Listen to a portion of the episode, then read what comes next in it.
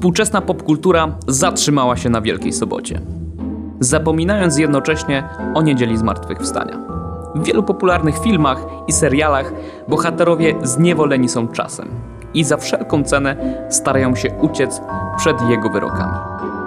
Można powiedzieć, że są jak apostołowie, którzy dzień po śmierci Jezusa nie mają nadziei na pokonanie tego fatalizmu.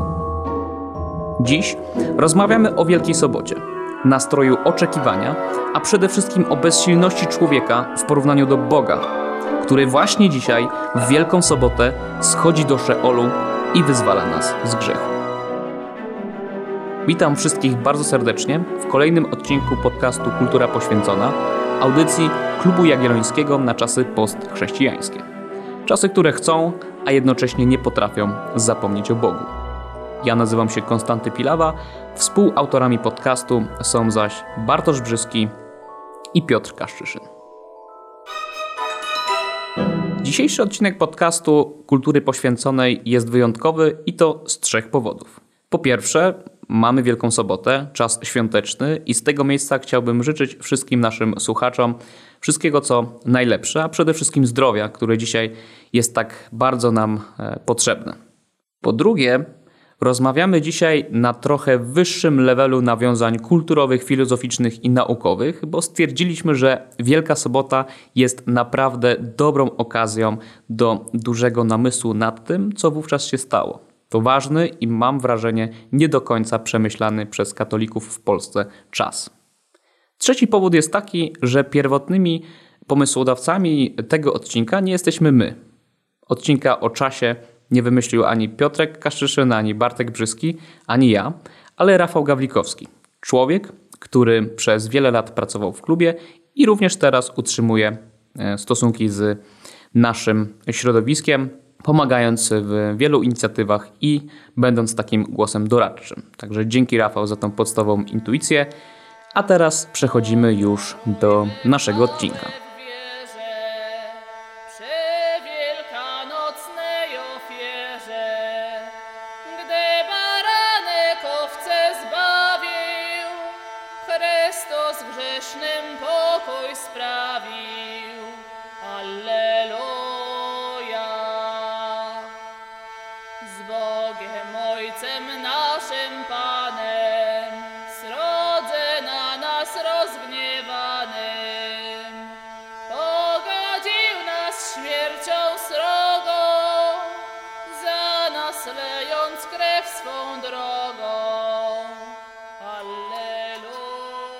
Był fragment pieśni siódmej Ofiarujmy chwałę w wierze w wykonaniu Zuzanny Kozłowskiej i Marii Klich.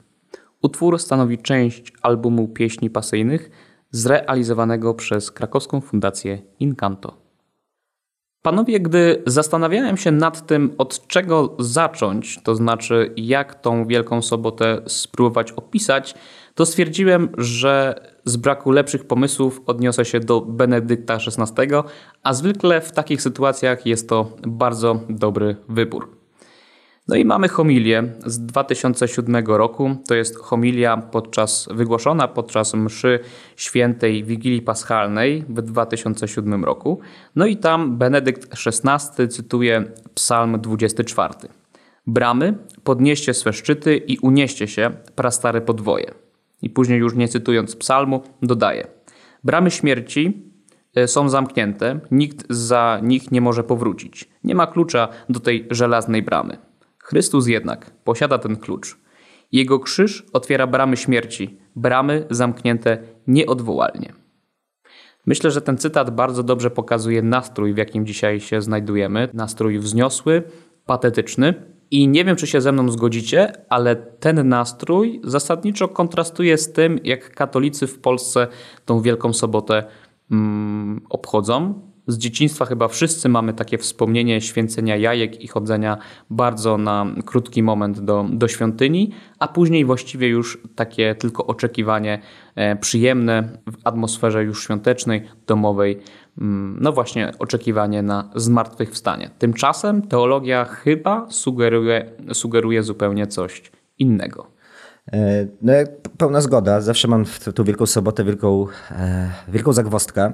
Bo z jednej strony to jest dzień, w którym e, nasze matki każą nam odkurzać w pokoju, a jednocześnie, tak jak powiedziałeś, Chrystus schodzi do piekieł, czy raczej by trzeba było tutaj, będąc precyzyjnym, powiedzieć, że schodzi do Szeolu, czyli mamy tutaj do, do czynienia na poziomie takim makro z no, rzeczą jakby na skalę kosmiczną, tak? czyli nasz Zbawiciel schodzi, schodzi do piekieł, schodzi do Szeolu, Stamtąd wyciąga Adama, wyciąga Ewę, wyciąga prawdopodobnie też choćby Abrahama, tak? czyli mamy wydarzenie po prostu na skalę totalnie bezprecedensową. No a z drugiej strony na tym naszym poziomie mikrodomowym, no właśnie wyciągamy odkurzacz, i idziemy święcić jajka, jakby dzieje się totalna proza życia i mam wrażenie, że ludzie po prostu tego podstawowego napięcia, tego takiego jakby zatrzymania czasu i zatrzymania historii w ogóle nie dostrzegają. To jest tak, że oprócz tego, że idziemy święcić, tak, no to też jak, nie wiem, jak u was się to mówi, że się idzie do krzyża, tak? Czyli jest ten e, oddanie tego pocałunku e, tak Jezusowi. Ja zawsze to robię już tak po godzinie 15-16, kiedy nie ma już praktycznie ludzi. E, wcześniej sobie sami idę ze święconką. Ja bardzo lubię ten moment właśnie w tym kontekście takiego wyłączenia się w ogóle z, z historii, takiego właśnie paradoksalności tego, że z jednej strony mamy się ten poziom super kosmiczny, o którym mówiłem wcześniej, a z drugiej strony mamy taki poziom prozy, bo to jest taka godzina, gdzie u mnie w kościele parafialnym, e, tak jak mówiłem, nie ma żadnych ludzi. Siedzę sobie po prostu sam w ławce, jest jakaś siostra zakonna, która tylko tam odkurza dywany przy, przy ołtarzu, są jacyś pojedynczy ludzie, którzy się modlą i generalnie jest totalna cisza w kościele, gdzie można się po prostu w pełni skupić na, na modlitwie i na takiej po prostu rozmowie tak, z, z Bogiem. I jakby to, właśnie ta cała sytuacja, ona mnie zawsze super mega pozytywnie, nie wiem, czy to jest dobre słowo, nastraja tak duchowo, w sensie, że jakby tak, to jest ta siostra, która tam przygotowuje się do tej wieczornej, e, do wieczornej mszy, nie mszy, e, a jednocześnie po prostu mam świadomość, tak, że to jest ten moment, kiedy Chrystus znajduje się w Szeolu i jakby ta paradoksalność tej sytuacji zawsze mnie tak po prostu mm, no, jakoś duchowo inspiruje. Można powiedzieć, że w Wielką Sobotę każdy czuje się na swoim miejscu, nie? Macie takie chyba poczucie, że tak jak mówiłeś o tym, idziesz do kościoła i, i każdy jest y, człowiek, który w tym kościele jest, jakoś skromnie jest w, tym, w tej swojej ławeczce i oczekuje na, na to wielkie wydarzenie. Ja mam takie wrażenie, że chociaż na początku te jajka święcone tak jakoś skrytykowaliśmy, no to właśnie może w tym tkwi sens, tak? Że my ludzie na tej ziemi jakby zajmujemy się swoimi rzeczami e, prozaicznymi, prozą życia, natomiast e, to, co się odbywa poza nami, czego nie rozumiemy, co jest zakryte tajemnicą, to są właśnie te wielkie rzeczy, które się wydarzają w Wielką Sobotę, tak? Czyli, czyli zejście Chrystusa do Szeolu. Ja rozumiem to na takim głębokim kontraście między, między rolą ludzi, na świecie, taką umniejszającą, często bardzo e, no, w kontraście do tego, jak dzisiaj się o człowieku mówi. Tak? Człowiek jest takim e, no, miarą wszechrzeczy, można powiedzieć dzisiaj, a, a w katolicyzmie wydaje mi się, że szczególnie Wielką Sobotę człowiek jest taki pomniejszony do właśnie do tego człowieka, który święci ten bekonik i, i jajeczka.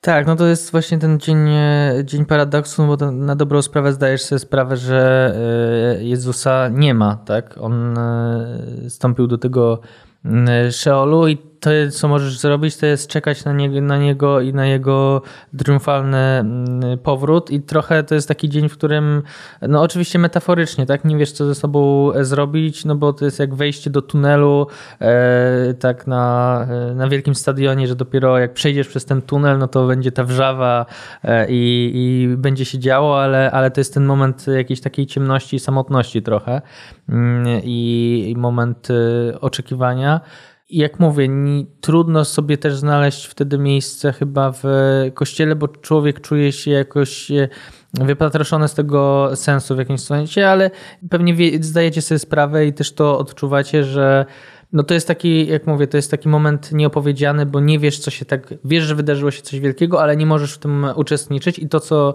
o czym rozmawialiśmy też przed nagraniem, e, jak, jak mówi, jak e, ty, Kostek, mówiłeś o tej kolistości, w której wbijany jest krzyż na, przez wszystkie poziomy e, piekieł, Jezus wyciąga dusze potępione, mm, czyli I to, co mówiłeś, Piotrze, o tym e, całowaniu krzyża, że to jest dzień krzyża, dzień, w którym najbliżej jesteśmy tego krzyża i logiki krzyża, który e, rozbija e, logikę, dotychczasową logikę świata. W waszych wypowiedziach pojawiło się kilka kluczowych dla tej rozmowy słów. Pojawił się czas, pojawiła się przestrzeń, pojawiła się kolistość, krzyż. E, no i myślę, że trzeba już e, uświadomić e, słuchaczy, o czym dzisiaj będziemy chcieli z Wami porozmawiać. Naszym głównym punktem namysłu jest czas. Tak stwierdziliśmy, że ta największa paradoksalność sytuacji schodzącego Chrystusa do Szeolu polega właśnie na no właśnie zastanowieniu się nad tym, czym jest dzisiaj czas, czym jest czas w popkulturze i jak ten czas jest rozumiany przez katolicyzm, bo jak to zwykle w naszym podcaście bywa, katolicyzm jest tutaj, e, no, można powiedzieć, w kontrze ustawiany do, do tych głównych narracji popkulturowych. Jeśli chodzi o czas rozumiany w popkulturze, wybraliśmy dwa chyba najlepsze seriale ostatnich, ostatnich lat, które bardzo mocno angażując odkrycia współczesnej fizyki, angażując filozofię, o tym czasie mm, chcą nam opowiadać i opowiadają w sposób bardzo fatalistyczny i taki no bardzo niechrześcijański można powiedzieć.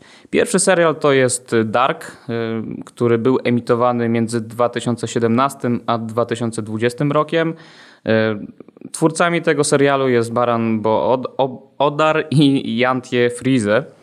No i drugi serial to Devs e, Alexa Garlanda z 2020 roku. Podzieliliśmy się tak, że Bartek wprowadzi nas w Dark, chociaż to jest bardzo trudne, bo trzy sezony zapętlającej się rzeczywistości opowiedziane w 30 sekund, no czuję wyzwanie. Natomiast e, Kaszczu wprowadzi nas w Devs.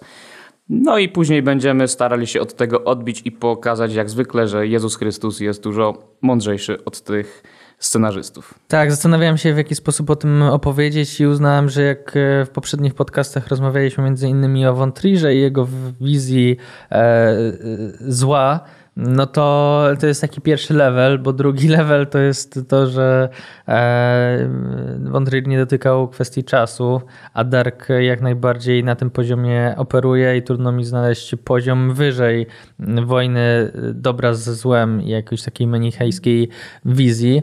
Faktycznie Dark trzy sezony, w którym każdy sezon przenosi nas na kolejny poziom tego kosmicznej, tej kosmicznej e, walki. Na początku w pierwszym sezonie mamy bardzo prostą historię, teoretycznie prostą historię Jonasa i Marty, czyli dwójki e, ludzi, którzy mm, okazują się podróżnikami w czasie. E, którzy skaczą między trzema płaszczyznami czasowymi roku 53, 86 i 2019 w małym niemieckim miasteczku Winden e, pod e, elektrownią atomową, która jest symbolem okiełznania natury, przyrody i właśnie czasu.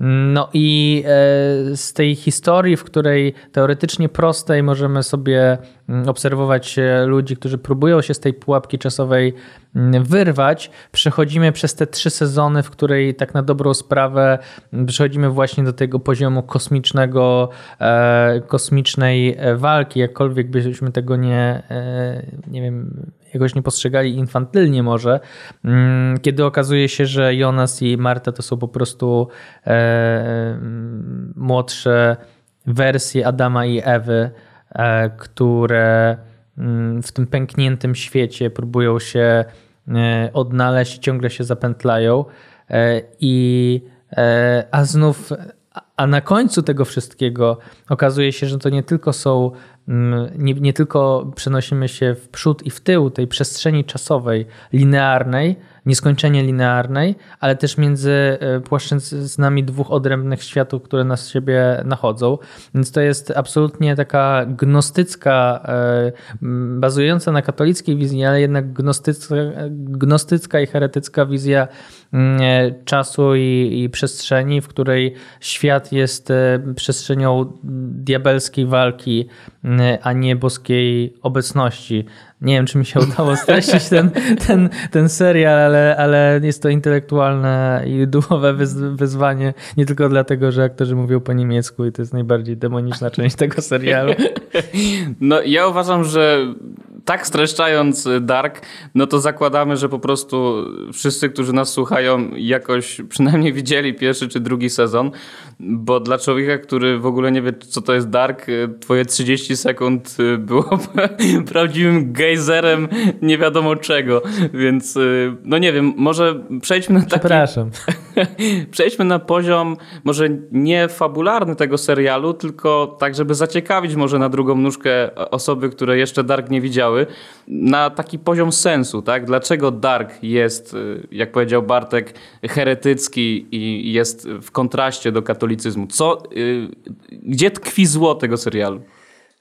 To jest wyzwanie teraz tutaj czuję. Próba druga wyjaśnienia, czym jest Dark. Ludzie, no czy musicie to po prostu obejrzeć, bo jakby będziemy próbowali o tym gadać, ale i tak nie wiem, czy coś z tego zrozumiecie.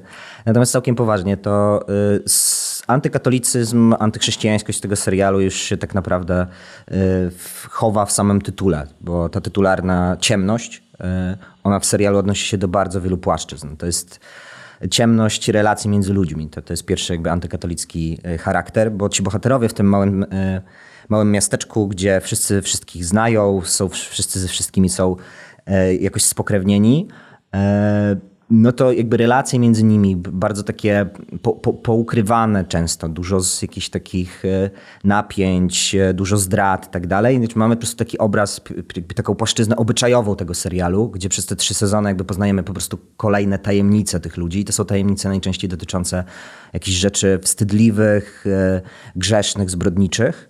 E, więc w przeciwieństwie do katolicyzmu, gdzie jakby ta relacyjność i człowiek jako, jako istota relacyjna, która się spełnia właśnie w relacjach z rodziną, z drugim człowiekiem, no to tutaj w, w Dark e, raczej jest to taka przestrzeń e, nie tyle po prostu szczęścia i spełnienia, co raczej pewnego rodzaju więzienia. Jak Bartek mówił o gnostycyzmie, to, to rzeczywiście tutaj to, to występuje. To jest jakby jeden poziom. Drugi poziom tej ciemności, no to jest właśnie ta ciemność przepraszam za trudne słowa, ale nic innego mi teraz nie przychodzi do głowy, jakaś taka eschatologiczna, to znaczy te podróże w czasie, gdzie bohaterowie próbują jakkolwiek e, się z tego czasu wydostać spod jego panowania, e, no to rzeczywiście jest tak, że znowu jak w gnostycyzmie ten czas i przestrzeń jest więzieniem dla, dla duszy. Jest, e, ta rzeczywistość Dark jest rzeczywistością stworzoną chyba po prostu przez złego demiurga. Z niej się trzeba uwolnić i to jest tak, że Adam i Ewa jako dwie figury, które starają się e, jakoś z tego czasu u, uwolnić. E, ostatecznie im się to tak naprawdę nie udaje. Adam przede wszystkim stara się nad tym czasem zapanować, jakby tworzy tam kolejne machiny czasowe, wchodzi w filozofię, tam w serialu, szczególnie w drugim sezonie jest ogromna ilość takich nawiązań do ezoteryzmu, do kabały, alchemii, gnozy, jakby po prostu Naprawdę, trzy strony notatek miałem później. Próbowałem to już jakoś to pogłębiać. Jest jakieś sugestie związane z Newtonem, że Newton jako twórca fizyki tak naprawdę czerpał bardzo mocno z, właśnie z wiedzy ezoterycznej, więc w ogóle jest też sugestia, że cała ta nasza współczesna, e, nowoczesna epoka e, tak naprawdę podszyta jest jak właśnie jakąś taką wiedzą tajemną e, i wiedzą gnostycką. Więc jakby tych wątków tutaj jest jest, jest bardzo dużo. I jakby kończąc to, co y, też wydaje mi się w kontekście naszego odcinka jest ważne, no to samo to pojęcie czasu jest antychrześcijańskie, w takim sensie, że czas jest tutaj po prostu takim e, cyklicznym więzieniem, z którego nie ma ucieczki. Możemy próbować się cofać e, coraz bardziej, coraz bardziej o te 33-letnie pętle, ale finalnie jakby i tak z tego czasu nie jesteśmy się w stanie uwolnić. Zwróciłeś, Kaszu, uwagę na e, ciemność w serialu Dark i no trochę powiedziałeś o tym antykatolicyzmie. Ja bym chciał mm, trochę podsumować te, te wątki. To znaczy, mm, te motywy, które się tam pojawiają i które, o których już wspominaliście, mamy Adama i Ewę, E, czyli Jonasa i Martę, którzy są w sobie zakochani i, i właściwie później dochodzi do takiej sytuacji, w której Adam, e, czyli Jonas i Marta, czyli czyli Ewa, istnieją w dwóch równoległych rzeczywistościach i zwalczają się wzajemnie. Y, Natomiast z ich miłości powstaje y, życie, y, rodzi się dziecko. I jakby to są, to są te nawiązania do, do, do chrześcijaństwa, takie odwrócone można powiedzieć. Mamy Adama, mamy Ewę, którzy nie są ze sobą w takim no, archetypie związku powiedzmy małżeńskiego, tylko zwalczają się wzajemnie. Mają dziecko, które tak naprawdę istnieje w trzech różnych epokach czasoprzestrzennych. Te dziecko, można powiedzieć, że metaforycznie E, dzieckiem Adama i Ewy jest Chrystus, tak? Natomiast tutaj dzieckiem Adama i Ewy jest antychryst, który powoduje e, kolejne zapętlanie się tej, tej rzeczywistości. E, ten antychryst jeszcze, co, co śmieszniejsze, występuje w trzech osobach, więc mamy taką antytrójcę. No więc to jest kolejne, kolejne nawiązanie do, do antykatolicyzmu. Natomiast to są, można powiedzieć, didaskalia. Co jest w Dark najbardziej antykatolickiego? Najbardziej antykatolickiego w Dark jest to, że czas nas nie wyzwala, ale zniewala. Tak? Te wszystkie pętle czasowe i te trzy rzeczywistości równoległe, które funkcjonują, one tak naprawdę są synonimem piekła. Kręgi piekielne, piekielne które, które powodują, że te osoby nie potrafią wyplątać się z, e, z czasoprzestrzeni.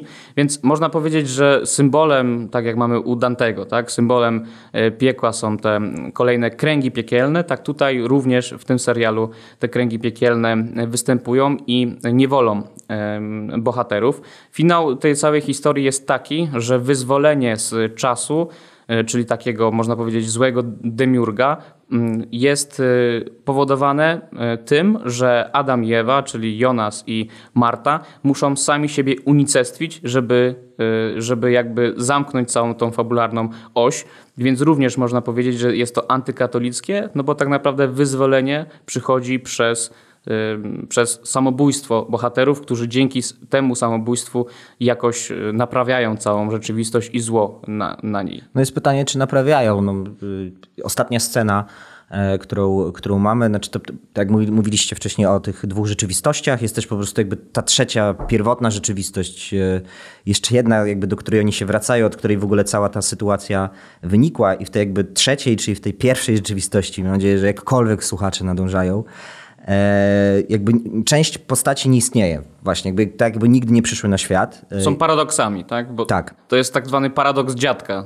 On się bierze z tego, że co wtedy, co, co się dzieje wtedy, jeśli ja cofnę się do przeszłości i zabiję swojego dziadka. Czy istnieje, czy nie istnieje, tak? tak. Jestem takim dzieckiem paradoksem. Tak, i jakby ci bohaterowie, o których y, mówiłeś wcześniej, właśnie byli takimi e, takimi wnukami tego, tego dziadka. Ale o co mi chodzi? Jakby jesteśmy w tej pierwszej rzeczywistości.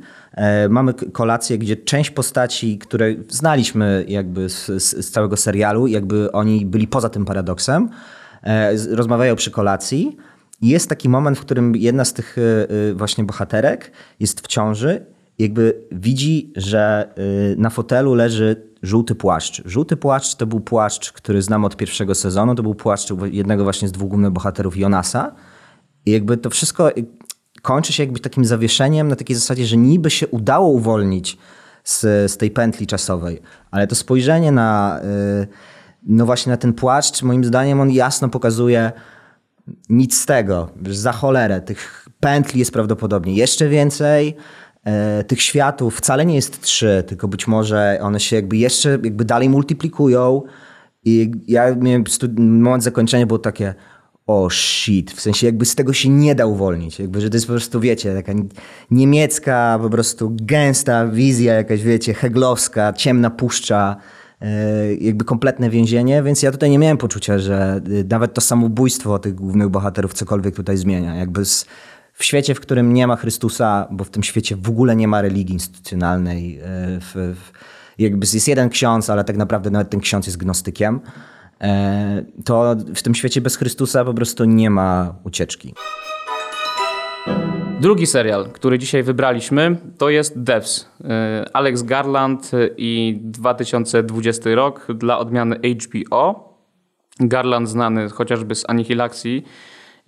No, też potężny serial, uderzający w bardzo duże tony. Powiedziałbym, że jeśli Dark jest takim odwróceniem katolicyzmu i mocnym skupieniem na wątkach filozoficznych i teologicznych, tak Devs jest raczej pochłonięty współczesną fizyką na przecięciu z taką fascynacją i trochę demonizowaniem nowych technologii. No jakbym miał powiedzieć bardzo krótko, tym razem to jest łatwiej niż, niż w Dark. No to jest jakiś rodzaj takiej technologicznej medytacji, bo jakby o co chodzi w serialu dla tych, którzy nie widzieli, bardzo krótko. Jest firma e, technologiczna, dosyć tajemnicza, która ma swoją e, siedzibę zamkniętą raczej dla osób e, postronnych. To jest jakby siedziba, która już jakby swoim wyglądem sugeruje pewną technologiczną tajemnicę, więc to jest jakiś taki rodzaj jakby połączenia, czy nie wiem, czy Facebooka na sterydach, coś takiego. Mamy głównego bohatera, tego szefa tej firmy, który ma na imię Forest, już e, swoim wyglądem przypomina Chrystusa i to nie jest przypadek. E, cała jakby fabuła tak naprawdę kręci się tak, zbudowana jest na, na kanwie jakby takiej historii trochę kryminalnej. Mamy bohaterkę drugą, Lili, której chłopak pracował w tej firmie i nagle zniknął prawdopodobnie stracił życie. I jakby ona zaczyna, e, zaczyna jakby takie swoje quasi dochodzenie. E, więc jakby to jest jeden plan, ale ten drugi plan, gdzie jakby tym bohaterem jest Forest i ten plan tak naprawdę drugi jest istotniejszy. E, chodzi po prostu o to, że Forest stracił w wypadku żonę i córkę. Ważne jest to, że stracił w tym wypadku ją w taki sposób, że rozmawiał z żoną przez telefon w momencie, w którym ten wypadek, do tego wypadku doszło.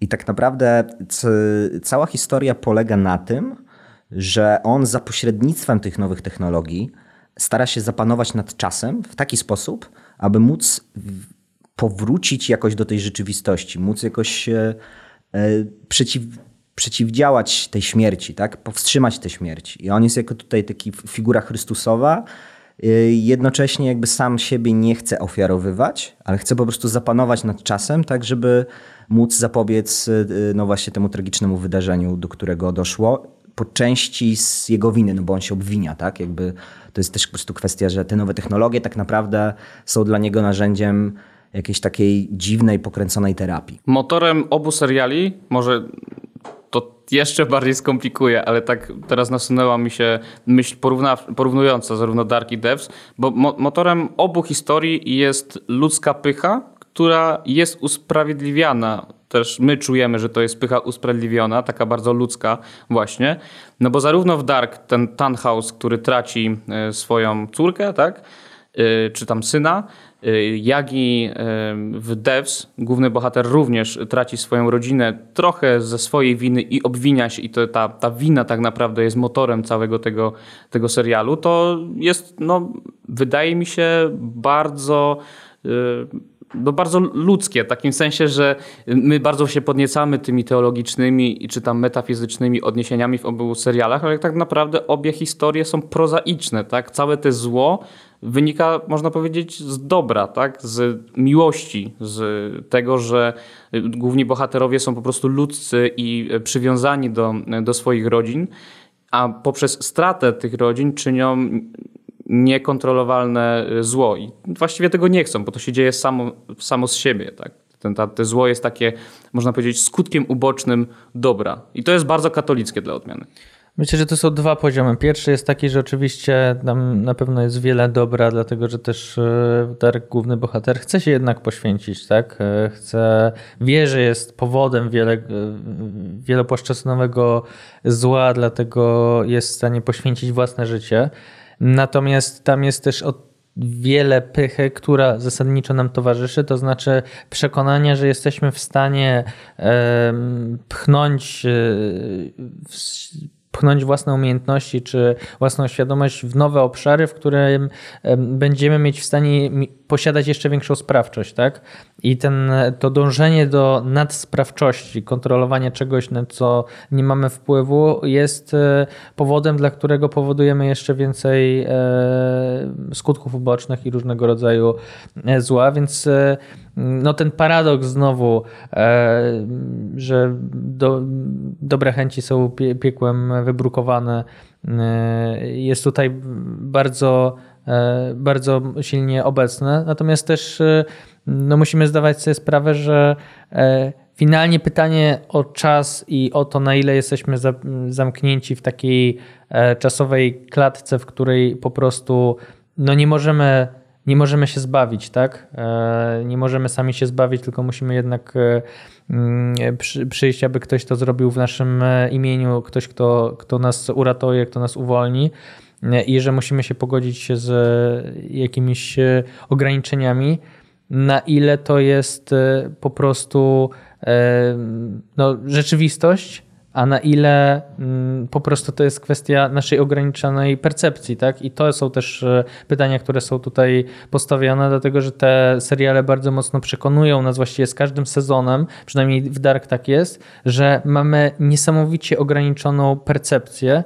E, I też współczesna przecież nauka i współczesna e, fizyka w dużej mierze no stawia przed nami to pytanie, to znaczy, czy nauka nas oddala od Boga, E, i od wizji z Pisma Świętego, tej rzeczywistości, w którą wierzymy, czy ona nas przybliża paradoksalnie.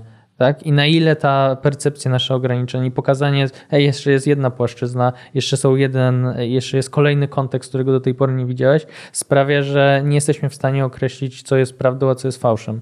W tym sensie powiedziałbym, że Devs jest bardziej chrześcijańskim czy też postchrześcijańskim serialem, ta siedziba firmy Amaya, o której mówiłeś, Kaszczu, na, na samym początku, sprawia wrażenie świątyni. Taka jest mistyczna, bardzo geometryczna, sprawia wrażenie takiej no, no architektury mocno patetycznej, wręcz sakralnej. E, I ten człowiek, Foster, który, który przypomina Chrystusa takiego... Forest. Forest? Forest. Forest, dobra, Forest. Który przypomina Chrystusa takiego po 40, bo, bo jest lekko otyły. Jest w, w, tej świątyni i tak naprawdę tam tworzona jest technologia, dzięki której no, dzieją się rzeczy analogiczne do Dark. Tak? Tam powstaje takie symulakrum rzeczywistości i ostatecznie ten szef y, firmy Amaya tworzy tą e, rzeczywistość, no można powiedzieć niczym Chrystus w Wielką Sobotę, tak? To znaczy dzięki swoim umiejętnościom tworzy y, świat, którym on istnieje, tak jakby z, w ramach w Chrystusa już po zmartwychwstaniu i tak naprawdę cała rzeczywistość dzieje się po dużej tragedii, tak? dzieje się mimochodem i jest, jest, jest w tym jakaś taka chrześcijańska, y, chrześcijańska nadzieja, a jednocześnie wiemy, że, że jest to w jakiś sposób antykatolickie. No ta antykatolickość polega właśnie na tym, co powiedziałeś, to jest, to jest symulakrum, on tworzy świat, który za, za pośrednictwem tak, tych, e, tej technologii, która faktycznie jest, e, no, no ma taki mocny wymiar sakralny, tylko ta rzeczywistość, w której tak jego żona nie zginęła, jego córeczka żyje, tylko że jakby on sobie sam zdaje sprawę z tego, że to jest kłamstwo, więc na tym podstawowym poziomie to jest w ogóle super smutne, tak? że on nie jest w stanie przepracować e, tak naprawdę tej straty, nie jest w stanie się pogodzić z tym, co się wydarzyło, nie pozwala odejść w sposób jakby metaforyczny tej żonie i dziecku, tylko tak bardzo i tak kurczowo się trzyma, e, bo nie jest w stanie bez nich funkcjonować, że aż tworzy dla nich y, osobny, y, osobny świat, osobny symulakrum, więc... No, no i właśnie, i w tym jest, jest ta, ten ślad Chrystusowy. On jest y, szalony z miłości, tak? Szalony z, z miłości Bóg, który poświęca całą swoją rzeczywistość do tego, żeby stworzyć y, rzeczywistość, gdzie ci ludzie będą odkupieni, tak? Gdzie będzie rodzina, gdzie będzie miłość, gdzie będzie poza tą krzywdą. I jakby w tym sensie ruchu tego, tego narracyjnego jest to bardzo chrześcijańskie. To, co jest niechrześcijańskie, to jest to, że ten gość no, nie jest Chrystusem. Właśnie jest szefem olbrzymiej korporacji, y, jest człowiekiem świeckim, który działa z pobudek takich, można powiedzieć, grzecznych, pychy, tak? Potrzebą zawładnięcia światem, tak? Ale treść te, tego jest chrześcijańska. No, nie zgadzam się. W sensie ja mam jednak poczucie, że ta miłość, ten szalony z miłości, że to jest mega toksyczne, tak? Jakby on traktuje wręcz w tej miłości przedmiotowo tych ludzi. No bo jeżeli mamy w katolicyzmie powiedziane jasne, że Bóg jest w stanie przyjąć odmowę od człowieka, a on jest jakby szalony z miłości wobec człowieka, a jednocześnie przecież na sądzie ostatecznym część ludzi trafi do piekła, piekło, które oznacza, nie jest takim prawda, miejscem, gdzie będzie płonął ogień, gdzie będzie gorąco i będą nas tam diabełki e, szturchać e, jak, jakimś tam, prawda, nie wiem, widłami, tak, brakowało mi tego słowa, tylko będzie po prostu miejscem, gdzie nie będziemy w relacji z Bogiem. No jeżeli Bóg jest w stanie po prostu przyjąć odpowiedź nie od człowieka, a główny bohater Forest nie jest jakby w stanie się pogodzić jakby z odejściem i stratą, tylko musi aż tworzyć fałszywy świat i jakby z technologii odtwarzać tych swoich bliskich, to nie wiem, czy to jest chrześcijańskie. Też wydaje mi się, że to bardziej e, brzmi jak nieprzepracowana trauma i niepogodzenie się z, z tym, że po prostu nie panujemy nad e, pewnymi e, mechanizmami. No niepogodzenie się z faktem śmierci, tylko chęć opanowania nie tylko właśnie czasu jako takiego, ale też po prostu tej granicy między życiem a śmiercią. Więc nie wiem, w, jakim, w jaki sposób mielibyśmy to uznać za, yy, za chrześcijańskie, bo właściwie można by powiedzieć, za, że to jest antychrześcijańskie w tym sensie, że rzucasz wyzwanie Bogu, tak? bo przejmujesz to, co, to, co należy do, yy, do niejako Jego woli. Tak? Dobra, jest dwa na jeden, nie, będzie, nie będę się spierał, która z interpretacji jest lepsza. E, po prostu chciałem zaznaczyć, że gdyby Foster był Chrystusem, to wszystko by się zgadzało. W takim sensie, że są te analogie między y, Ewangelią a, a tym no bohaterem. No to jest fundamentalna różnica. No. Wydaje mi się, że współcześnie panuje takie powszechne mniemanie, że katolicy i tak zwani ateusze żyją w dwóch nieprzystawalnych do, do siebie rzeczywistościach. Jedna rzeczywistość to jest ten wiecie, naukowy, świecki e, świat w pełni racjonalny, który, który jest właśnie rozkminiany we współczesnych teoriach fizycznych. No jest ten drugi świat, ten taki, można powiedzieć, wyszydzany trochę w dark i devs, czyli, e, czyli ten świat szurów katolickich, którzy wierzą w gusła e, i odrzucają współczesną naukę. I to są takie dwie rzeczywistości, sakrum i profanum, które są wzajem przez siebie odrzucane. Na szczęście nie jest to prawda. Na początku mówiliśmy o Chrystusie, który schodzi do Szeolu w Wielką e, Sobotę. No i właściwie można e, sobie, jak mówi Benedykt XVI, tylko wyobrażać, co wówczas co, co wówczas Chrystus zrobił.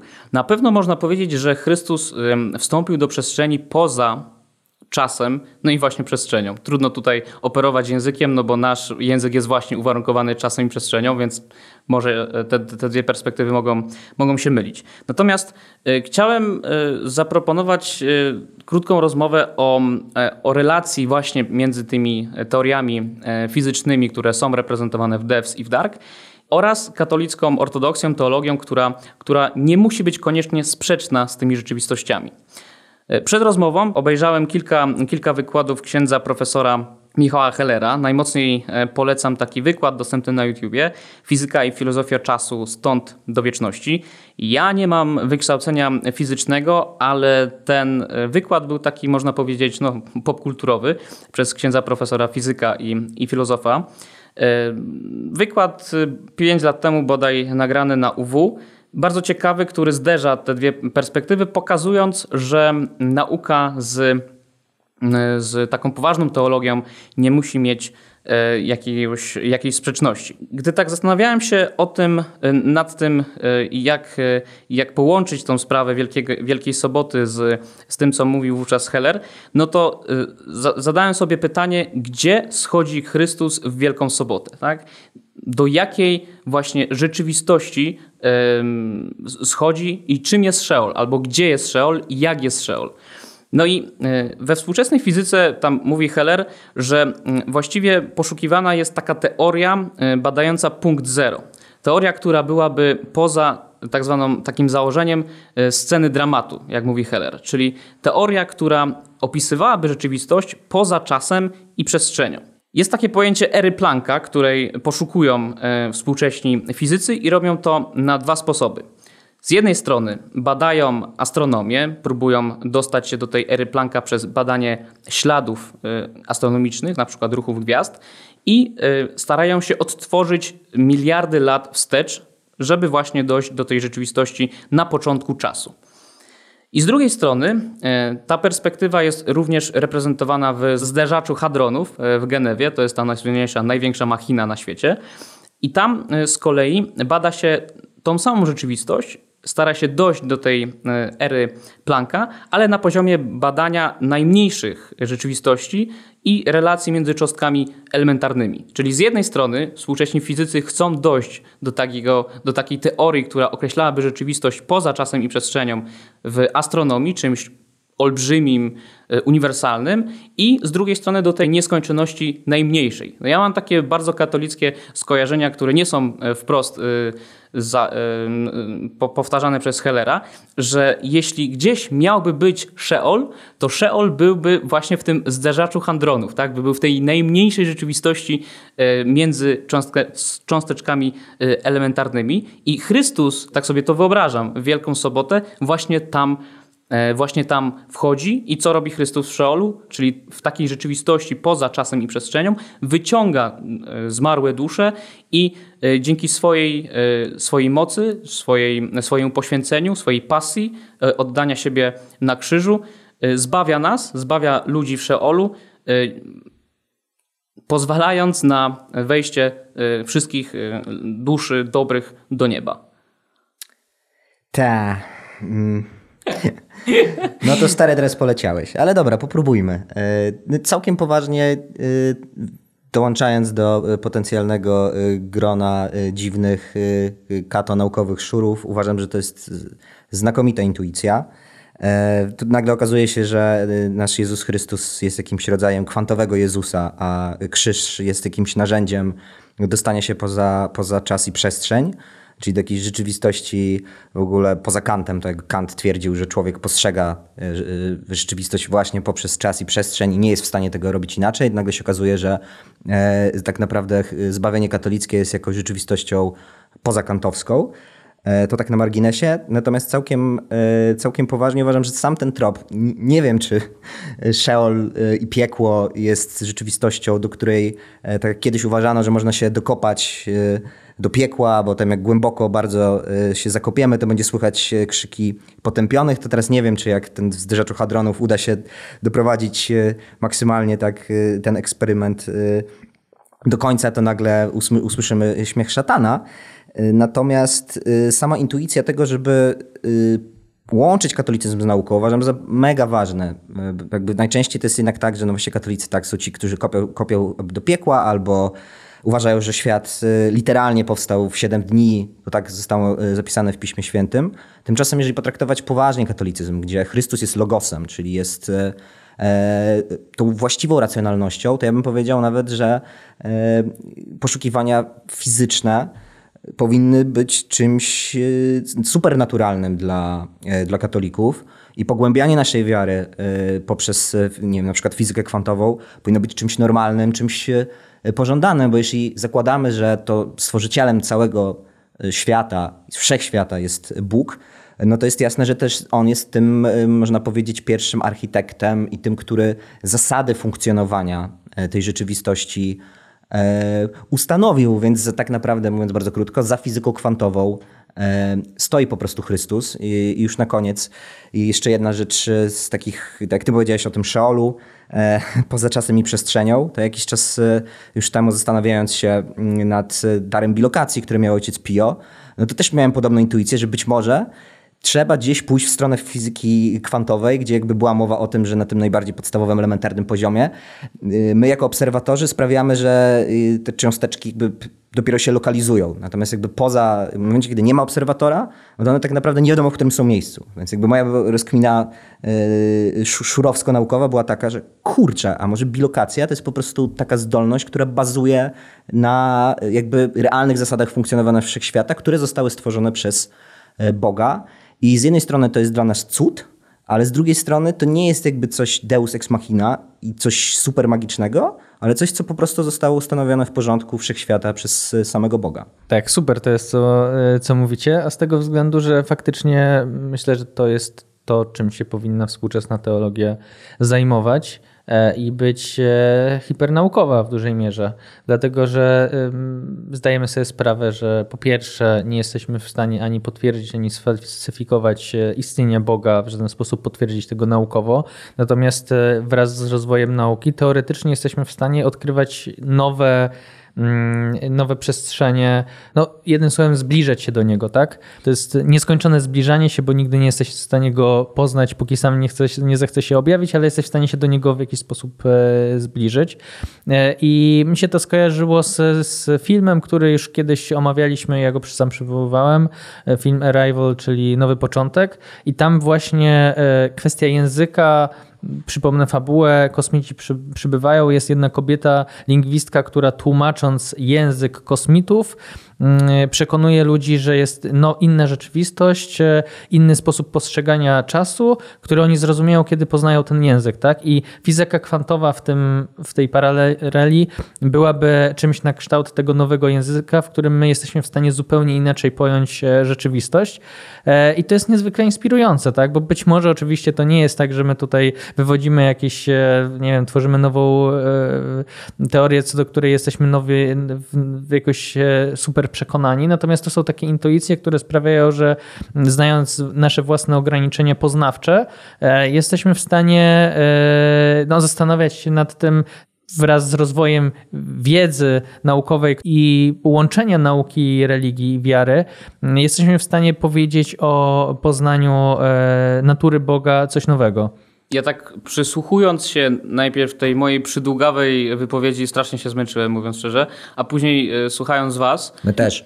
Miałem takie wrażenie, że trochę jakby potwierdzają się te słowa świętego Augustyna, który w wyznaniach mówi o, o czasie, że właściwie ja wiem, czym jest czas. Ja jakby czuję ten czas, jakby wiem, ale jak już o nim pomyślę i mam to wypowiedzieć, to wówczas wszystko się to rozjeżdża. W mojej głowie bardzo to wszystko było logiczne i wiarygodne, natomiast jak to powiedziałem, to stwierdziłem, kurde, o czym ja rozmawiam.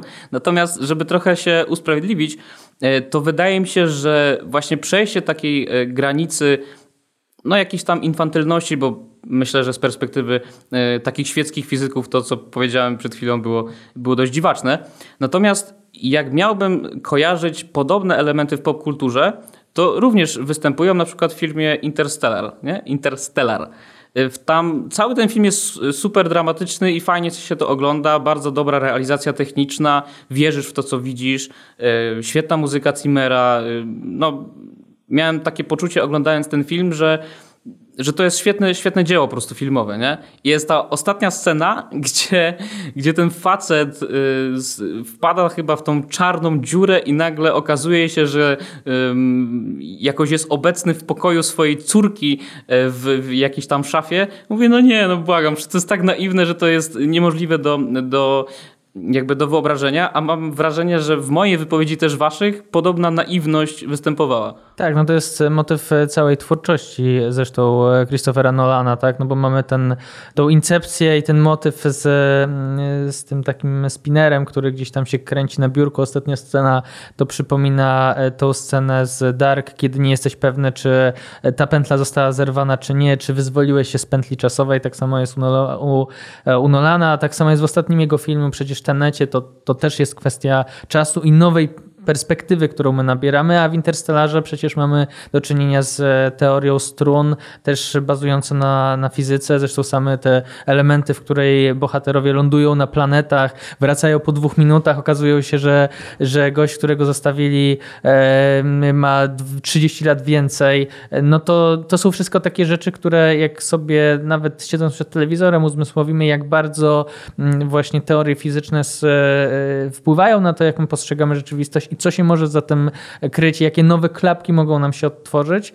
E, to jest super fascynujące, myślę, w chrześcijaństwie i, i ta, cały, cały ten strach przed, e, przed nauką, że ona zdemaskuje naszą wiarę, jest, e, jest wydaje mi się, zupełnie absurdalny. Wspomniałeś o teorii strun. To jest właśnie jedna z prób ujmowania te, tego, o, o czym mówiłem opisania w teoretycznych ramach tej ery Plancka, więc to jest jakby jeden sposób e, jakby wytłumaczenia tego, czym jest czas. I dlatego myślę, że, że, to, że to jest e, zgodne z naszymi intuicjami, więc bardzo fajny, fajny przykład. Natomiast chciałem jeszcze dobić do tej naiwności, z czego to, to się bierze. Ja myślę, że bardzo dobrą intuicję też miał Benedykt XVI w, tym, w tej homilii, którą cytowałem na początku, Mm, Benedykt XVI pisze coś takiego: Brama śmierci jest zamknięta. Nikt za niej nie może powrócić, nie ma klucza do tej żelaznej bramy. Chrystus jednak posiada ten klucz. Jego krzyż otwiera bramy śmierci, bramy zamknięte nieodwołalnie. No i mam wrażenie, że ta nasza naiwność wynika po prostu z tego, że no jesteśmy ograniczeni, tak? Nie, to nie jest tak, że my nie jesteśmy fizykami, nie wiem, filozofami, tylko dlatego, że jesteśmy po prostu ludźmi. Nie, nie jesteśmy w stanie oddać w pojęciach, oddać według naszych wyobrażeń e, to, jak Chrystus, no gdzie schodzi. No ja mówię, że schodzi do zderzaczu, zderzacza hadronów, no to przecież będzie beka w komentarzach. Nie? Będzie beka, ale można tego oczywiście dociągnąć dalej. Na przykład powiedzieć, że piekło schowane jest za, e, za granicą czy czarnej dziury, tak? gdzie ten czas też jakby tak bardzo rozciąga się, zanika i tak dalej. Jakby sama ta fizyka y, obecnie eksperymentalna, fizyka kwantowa, tak dalej, jak się to po prostu poczyta, no to, to sorry, no ale to brzmi jak bajki, tak? Jeżeli to jakby człowiek się nad tym tak bardziej zdroworozsądkowo zastanowi, to jest takie, nie no, kurde, bez jaj, jakby, że tak, to naprawdę ma tak funkcjonować, więc jakby ten taki element, powiedzmy, czarodziejski jest tak naprawdę ukryty w w samej nauce, więc pod tym kątem ja nie widzę problemu z tym, żeby sobie oczywiście pół, pół żartem y, bardziej niż pół serio pozastanawiać się, czy bilokacja jest kwestią fizyki kwantowej, albo jak gadaliśmy sobie y, y, na dole przed nagraniem odcinka, czy ten moment z apokalipsy, kiedy szatan razem z swoimi aniołami zostaje zrzucony na ziemię razem z trzecią, część, z trzecią, trzecią częścią gwiazd, czy to jest coś, co się wydarzyło jakby przed wielkim wybuchem, przed jakby czasem i, czasem i przestrzenią i to w jakiś sposób zapoczątkowuje w ogóle naszą rzeczywistość? Jakby w, w, jaki, w jakim czasie, w jakiej przestrzeni na przykład rozgrywa się e, apokalipsa tak finalnie, tak? W jakim czasie i przestrzeni rozegra się paruzja? Jakby skąd przyjdzie tak, Chrystus z, z tymi 144 tysiącami z 12 pokoleń Izraela, tak? Wiadomo, że to są takie e, no, dywagacje, natomiast wydaje mi się one o tyle, e, o tyle inspirujące, że e, po prostu osadzają też naszą wiarę w takim jakby w konkrecie naukowym, ale też w konkrecie takiego po prostu codziennego życia i tej rzeczywistości, która nas otacza. Apokalipsa jest również takim przykładem paradoksu, no bo apokalipsa dzieje się, mam wrażenie, poza czasem i przestrzenią, nie? Więc jeśli zadajmy pytanie, kiedy się dzieje apokalipsa, no to jest pytanie paradoksalne, bo to jest pytanie o czas i przestrzeń, tak? Więc myśl, wydaje mi się, że to jest apokalipsa, podobnie jak stworzenie świata jest jakimś paradoksem wprost, więc określenie go w czasie lub przestrzeni no, to jest bez sensu po prostu, nie? W sensie to jest jakaś, jakiś punkt graniczny, wykraczający poza opis, poza nasze kategorie pojęciowe, no i musimy powiedzieć, że apokalipsa jest, ale nie możemy powiedzieć kiedy, Albo gdzie? Myślę, że cały ten mm, podcast dzisiejszy, cały ten odcinek y, można y, podpisać y, w jego wydźwięk za Wittgensteinem, że granice naszego języka są granicą naszego świata. E, I chyba to chcieliśmy na dobrą sprawę wyrazić. To znaczy, że czasami, że mówiąc o Wielkiej Sobocie, to jest wielka tajemnica, co do której nie mamy języka, aby ją opisać. I chyba ten strach też przed tym, że nie mamy, e, że nie jesteśmy w stanie dotrzeć do, do tego, ta wielka tajemnica to, że, e, że Jezus jest e, okryty tym e, purpurowym płótnem, mm, że to jest coś jednocześnie niepokojącego i jednocześnie fascynującego i chyba dobrze, że nie jesteśmy w stanie odpowiedzieć sobie na wszystkie pytania. Ja uzupełniając to, co powiedziałeś Bartek, no to powiedziałbym trochę już to, co, wzmacniając to, co powiedziałem wcześniej, E, bardzo istotne jest to, żeby wykroczyć właśnie poza ten taki prosty, e, prostacki wręcz podział, tak, że są właśnie ci od gusał, jak mówiłeś Kostek, e, katolicy, którzy mają te swoje bajkowo-średniowieczne teorie i są ci właśnie świetlani naukowcy. No nie, jakby rzeczywistość jest taka, że ona jest zaczarowana bez względu na to, czy mówimy o Wielkiej Sobocie i perspektywie katolików, czy o nie wiem, seminarium fizyków kwantowych. Zakończyłeś bardzo ładnie, jak Chesterton, który się podniecał wróżkami w ortodoksji. Kto nie czytał ortodoksji, ten bardzo polecam, bo brzmiało to bardzo jak brytyjski konserwatysta. E, dobra, ja myślę, że już wystarczająco Was dzisiaj pomęczyliśmy. Ten podcast był zupełnie inny niż, niż zwykle, ale taka była nasza intencja. Wielka Sobota to czas niepokoju, czas oczekiwania, czas być może solidnych rozkmin nie tylko e, na podstawie dark i, i devs, czyli na podstawie popkultury, ale właśnie solidnych e, rozkmin, które próbują zderzać ten świat, który odbieramy e, na Netflixie i HBO z tym, Co czytamy w Biblii? Pamiętajcie, żeby poświęcić e,